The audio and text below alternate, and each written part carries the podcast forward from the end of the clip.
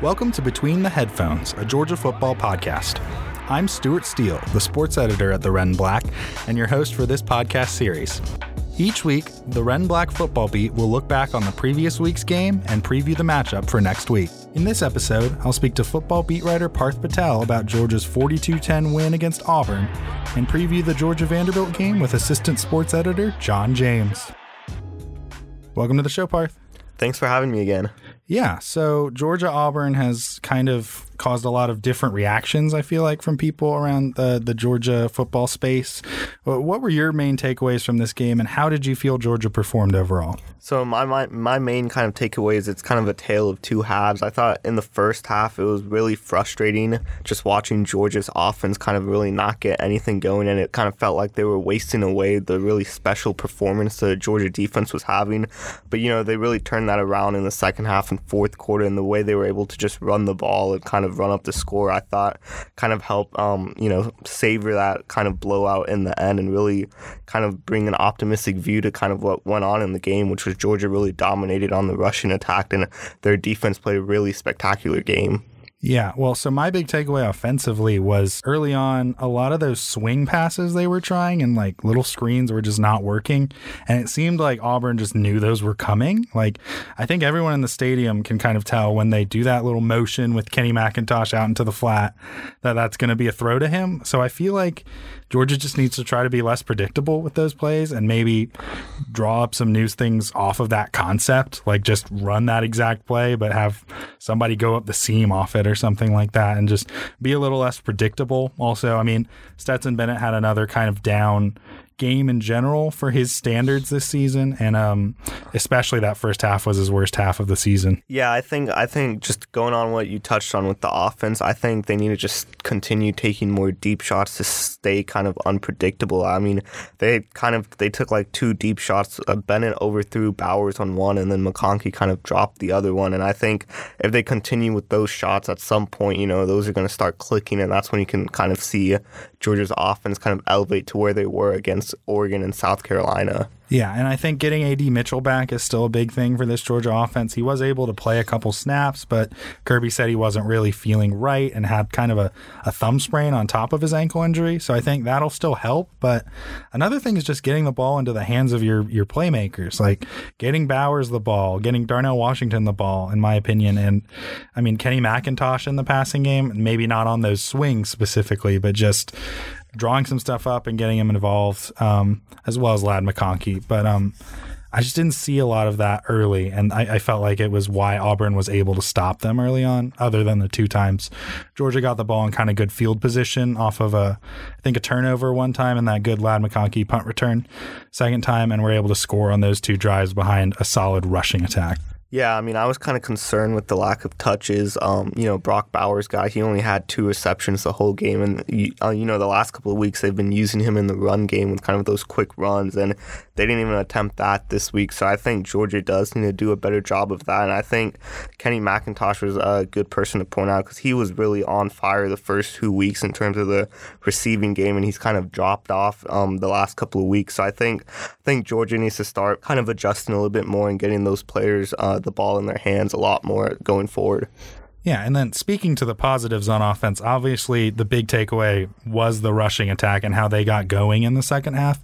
And that also opened up some stuff for the passing game where Stetson was able to actually get going a little bit himself as well. I mean, Branson Robinson ran really hard and really well. And then Daijun Edwards obviously also had a, a strong game. What do you think about this backfield as a whole with all four backs now that have contributed in pretty significant ways? Yeah, I mean, I think it's a really good thing for Georgia, and I, I really do think they're going to start kind of relying on the run game a little bit more. Edwards has been someone that's been kind of trending up kind of the whole season, and he really broke out in that Auburn game, going for three touchdowns. And I think Robinson was kind of a big surprise. You know, he he was getting a little bit of work in the fourth quarter blowouts, but he had 12 carries for 98 yards. Kirby said he had a really solid week of practice, and I think those two guys with McIntosh and Milton can create really a steady run game for Georgia that you know they can really rely upon and kind of use while their passing offense still gets in tune. I mean, they put up 42 points uh, you know, relying primarily on their run game. So I think that's a really good sign for Georgia. Yeah, I think also it was probably the best game of the season for the offensive line, especially with run blocking. I mean, the holes were there for the most part. They were able to get some more explosive runs. There was a 30 yarder for Branson Robinson, 28 yarder for Edwards, and then obviously the big Stetson Bennett QB draw. I mean, so opening up those holes, I think, against like an Auburn that does have legitimate SEC talent up front is a very good sign because we've been kind of talking about them not being able to do that even in their Samford game or against Kent State. So I think that's a sign they're trending in the right direction. Yeah, I mean, we've got to give a shout out to the offensive line, I think, because last week was one of the games where, you know, it was one of the few times in the Kirby era where the offensive line and, for that regard, the defensive line were kind of you know, um, out uh, physical. And I think this week both lines were really physical and dominant. I mean, the run game, they opened up all the holes. Um, you know, Georgia had six rushing touchdowns, I believe, uh, in the game, and the defensive line was dominant with pressure on Ashford the whole game, too. So I think that was really, this was a really Kirby style win where they were just physical on both lines. Yeah, I think talking about the defense a little more, I was really impressed with the pressure they were able to get on Ashford all game. Again, no sacks, but it was pretty constant. I mean, he was almost always just looping out to that right side and having to throw it out of bounds. I mean, so the coverage downfield must have been good too. But guys like Warren Brinson, I saw in the backfield a lot. He was really impressive to me in the absence of Jalen Carter. And then, I mean, really just the whole the whole defensive front. And when they would blitz Dumas Johnson as well, he was getting after it. And they were they were doing a good job of just making Ashford uncomfortable. Which, while obviously he's not a super experienced quarterback, it's still good when you can completely, pretty much blanket a guy, barring that one touchdown where they missed a bunch of tackles. Yeah, I mean, I don't think there's going to be enough words to kind of describe how well the defense played on Saturday. I mean, they were after Ashford the whole game. I don't think I've seen a quarterback throw a ball away as much as Ashford did in that game. He would always just roll out and just end up throwing it away. D line had relentless pressure. You know, I think that confused Auburn's O line a lot too because they had numerous false starts that really killed pretty much like all of their drive. So I think I think all three facets would sit secondary, you know, linebackers, defensive line, they were all on point against Auburn. And you know, I think Georgia's defense really needed that coming off of two subpar performances. Yeah, and I think it's it's impressive as well. Like I said, Jalen Carter not able to play. Uh, Mondon was not able to go in this game either. So guys stepping into those positions and filling the void against a legitimate SEC opponent, if not a top one, is a, a big thing for Georgia, and that's that's a good sign for them going forward because injuries are a part of the game and they're going to continue to happen, and guys are going to have to step up. And obviously, Georgia has a lot of talent, but not all of it's super tested. So it's it's good to get a chance to play some of those guys in a real meaningful game. Yeah, I think I mean the depth was a really big thing for Georgia this week. I mean, it was really good for them to get you know that experience because it's going to really help them down the road when they're facing tougher um, opponents. And I think, I think just continuity as well for the unit as they get more games together, I think will really help uh, this team because I think especially on defense they faced a little bit of adversity when they were you know struggling against Missouri and Kent State, and to respond like they did against you know Auburn in a rivalry game, you know it's going to be a loud environment at home. You know they haven't really played well well on, you know, the last time they were at home against Kent State. So I think that was a big statement for the defense to kind of show what the Georgia standard is to their home fans. Yeah, so kind of piggybacking off of that Missouri game that was a real really concerning performance, how much did this game kind of alleviate those concerns for you? And also Georgia moved back up to number 1 in the AP poll. Do you think that was correct and do you think Georgia deserves to be the top ranked team in the nation? So I think in terms of the Auburn performance, I do think the fact that Auburn was starting Robbie Ashford, you know, on the road, you know, I think it was expected that he was going to struggle. That being said, I thought the defense played well, and I, you know, I saw a lot of things that they corrected that they, you know, weren't doing against Missouri. So I think the biggest thing for me is kind of see how they improve going into Vanderbilt and you know, going into Florida. And I think in terms of the number one ranking, I think you know, with just how subpar Georgia's performances were the last two games, I honestly my opinion, don't think they should be the number one team. If it were up to me right now, I'd probably put Ohio State one, Bama two, and then Georgia three, just because, you know, Georgia had back to back subpar performances, and then they followed that with the first half, which was, you know, really not that great for Georgia standards, and they really only turned it up in the second half. So I think they need to do a better job of, you know, just playing strong and fast and hard for all four quarters. Yeah, I think I agree with you. I think I would put Georgia at number one purely just because of the um, the Oregon game. Now looks so impressive to me, just because Oregon has actually turned out to be a legitimately good team and has been a really good offense, and Georgia just blanked them. And Ohio State, their most impressive win to me is probably Notre Dame, who isn't that impressive at this point, and they'll have a chance to prove themselves as the season goes on as well. But um, yeah, I think I would have Georgia at number one, but also I don't think Alabama would be in as big of a question mark if Bryce Young was playing, and Yeah. I don't think the A&M game would have been nearly as close with him either. So I think that's a big equalizer for them. Last thing I wanted to touch on is Ladd McConkey, who I gave a pretty hard time on last week's podcast for two pretty bad performances. Um, but I thought he really stepped up this week. Besides his one muff punt, which he did manage to recover, I'm still a little worried about that. But he had his really nice return to set up a, a, one of Georgia's first half scores, and just generally was a solid contributor on the offensive side of the ball.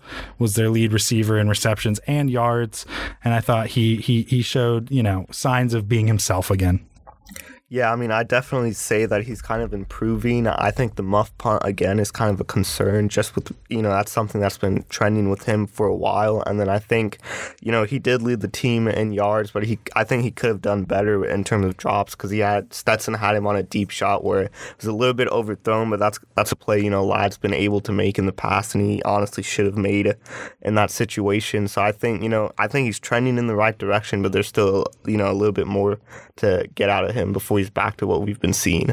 For me, that missed deep ball is 100% on Stetson Bennett, and I give no blame to Ladd McConkey for that. He had to lay out, he had to put his whole, reach his arms out while he was diving to try to make the catch. I think it's, it, he was open by so much that Stetson could have just basically put all the air under it in the world, and it would have been an easy touchdown. And instead, he tried, he just put it out in front of him, and I think, I think Ladd doesn't deserve any criticism for that. And then that was just a concern in general. Be- Bennett's deep passing was not on point. I mean, he missed Bowers down the sideline as well on a throw he usually hits. So I think that downfield passing, which has traditionally been a concern with Stetson Bennett, but kind of we had stopped worrying about, I think, early in the season, is starting to come back and be a thing to watch because Georgia's going to need some of those big passing plays to compete with the likes of Tennessee, who look pretty pretty good. Yeah, I mean, I do think Bennett's got to improve on his deep shots. Um, as you said, he missed Bowers and McConkey, and I think I think if Georgia wants to go where they want to go, Stetson Bennett's gonna have to be a better deep ball thrower. Thanks for coming on the show, Parth. Thanks for having me, Stu.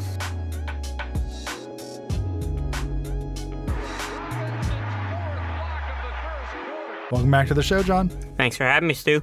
Yeah, so we're talking Georgia Vandy now, and I, I wanted to get your thoughts on Vanderbilt's team this year. I know you and Parth have been in the corner of them being something of a sleeper team in the SEC, so I wanted you to talk about that a little bit. Um, as a person, I will always root for the underdog. So I wanted Vandy to be really good this year, but they haven't been. Um, they've been competitive against the bad teams. They beat Hawaii. They beat Northern Illinois, but against the SEC opponents, they just really haven't been up to snuff. Now, to be fair, all of the SEC opponents they faced this year have been ranked. They lost to Ole Miss in a close game, at least until halftime. They lost to Alabama in a game that they were never in, and they lost to Wake Forest. So against these ranked teams, they're just not quite up to snuff to take on that challenge yet. Um, and I think that's probably going to be the case against Georgia. I really don't like Vanderbilt's chances in this game. Yeah, I mean, I don't think anybody really does. I don't think it's realistically seen as a, a big upset potential thing. But obviously, Vanderbilt last week played close with Ole Miss for a while before Ole Miss did pull away and basically just dominated them throughout the second half. I mean, what do you think that performance says? Does that mean Vanderbilt will be able to maybe put up something of a fight early in, like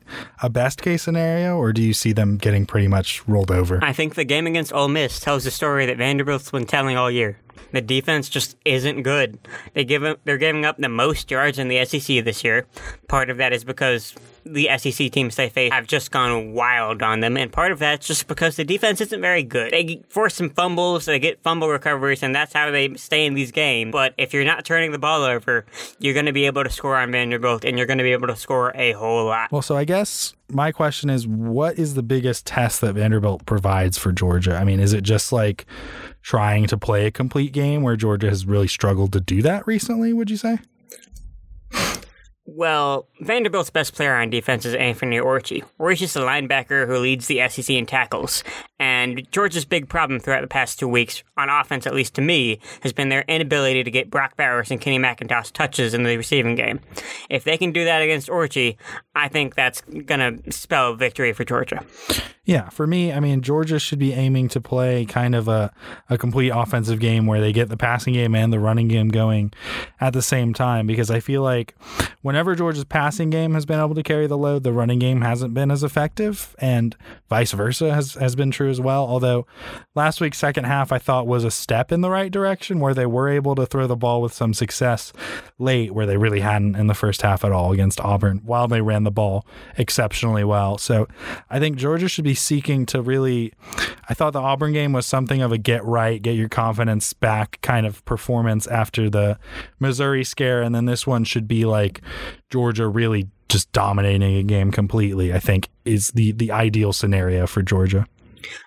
Another problem that might occur for the Bulldogs is that uh, AJ Swann is Vanderbilt's quarterback. Swann is a freshman who's only played two full games, so there's not a whole lot of tape on him. If he can show something that he hasn't so far, that might be problematic for Georgia. Yeah, I don't see Vanderbilt's offense being able to create very much. I think Swann's an experience. You were kind of framing it as a potential advantage for, for Vanderbilt, but I think going against a defense like Georgia's, where their coaching staff is so experienced and so sophisticated with the calls they can make, I don't think it's going to really help Swann That there's not, I mean, there's not a lot of tape on him, but I don't think George is that concerned about whether there's tape on AJ Swann, to be quite frank with you. I mean, I think they're going to send pressure early and often. I think they're going to try to confuse him. And I think it could end up looking similar to Robbie Ashford. I don't think it'll look exactly like that because I do think Swann has a little more to his game than Ashford did, but I, I think he'll probably struggle overall still. Well, I think the thing is that Vanderbilt knows that Swann is inexperienced, and they try to protect him by running the ball a whole lot. Uh, Ray Davis is Vanderbilt's running back, and he's second in the SEC in total attempts. So I think that's going to be something that Vanderbilt tries to go to in this game, but I don't think they're going to have much success against Georgia's defensive line. Yeah, and I mean, I think if the game plays out how we both seem to think it will, Vanderbilt will end up in a big hole, and they'll probably have to turn to the passing game at some point. Obviously, if the game really gets out of hand, you kind of just go back to your your base offense and kind of just see if you can get something going. But I think if they have to turn to a pass first approach, like if Georgia gets up early, I think they're in big trouble. So looking at the Georgia side of things in this game, who are who's an offensive player and a defensive player that you see having a big performance? I think Georgia's offensive performance this game is going to come down to Stetson Bennett. If Vanderbilt runs a lot of zone defense, and against zone defense, it's really up to the quarterback to dissect and make good decisions. And if Stetson can make good decisions in this game, Georgia's going to roll.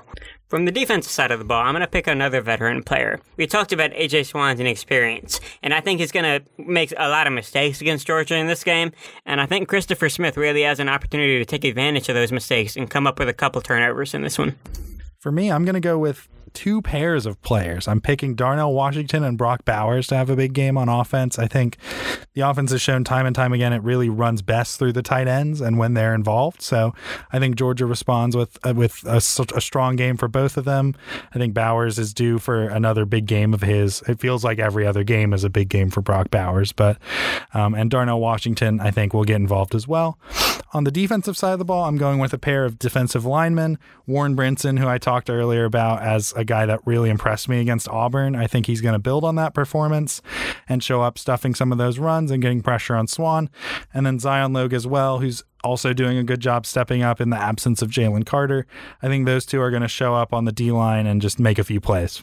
Yeah, I think Carter's absence has really opened up an opportunity for a bunch of guys on the defensive line to step up in this game. And I think Georgia will need that production in this game against a Vanderbilt team that really likes to run the ball. So, moving to a different topic, I wanted to ask you for your thoughts on one of the biggest games of the college football slate so far that's coming up this weekend. It's Tennessee versus Alabama.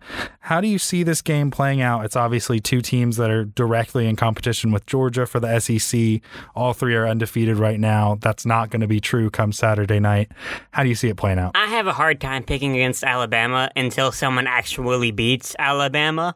So I have to go with a Crimson Tide in this one. I think Tennessee's going to give them a run for their money because Alabama has not looked super impressive this season, but I think the Crimson Tide pull away in the end.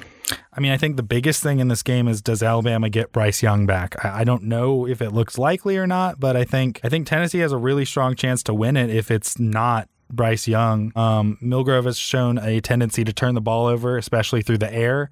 And I think if they do turn the ball over in this game, Tennessee's offense is just too good to give extra opportunities to. Um, I think almost all logic dictates to me that Tennessee would win this game, but I'm just so used to Alabama going against what my brain thinks, and, and when they have a game like they did against A&M, they almost always bounce back with like a destructive performance. So I can't, in good conscience, like say I think Tennessee's going to win just because I've seen Alabama go through this whole song and dance so many times. But I mean, my gut just says Tennessee gets this win. I feel like it's a different season for Tennessee, and I think it's going to be a three horse race to the end in the SEC.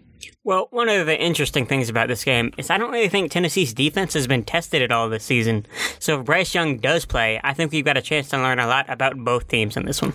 Yeah, and I, I think, I mean, Jahmyr Gibbs looks awesome for Alabama. And I think if Young is back in this game and just in general down the stretch when Young gets back, now that they've got Gibbs working, I think that this like little two week stretch where they've had to get Gibbs going is going to really pay dividends against teams in a playoff situation or in the SEC championship game and things like that, where Alabama is going to be really multifaceted. Whereas they've almost become a passing team, even though obviously Alabama always has a talented running back. I think last year they were super pass heavy, and I, I think this year's team is going to be offensively really hard to stop if they have Bryce Young and Jahmyr Gibbs on the field at the same time. So, circling back to the Georgia Vanderbilt game, how do you see this one playing out? What's your score prediction?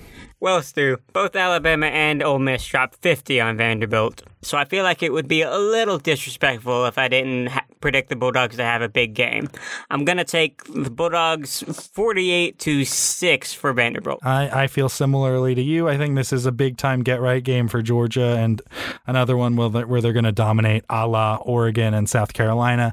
I got Georgia 56, Vanderbilt 7. Thanks for coming on the show, John.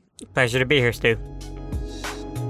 Thanks for listening to Between the Headphones. I'm Stuart Steele. You can find other episodes wherever you get your podcasts and on redandblack.com. For even more Georgia football coverage, visit redandblack.com slash game day. We'll tee it up between the headphones again next week.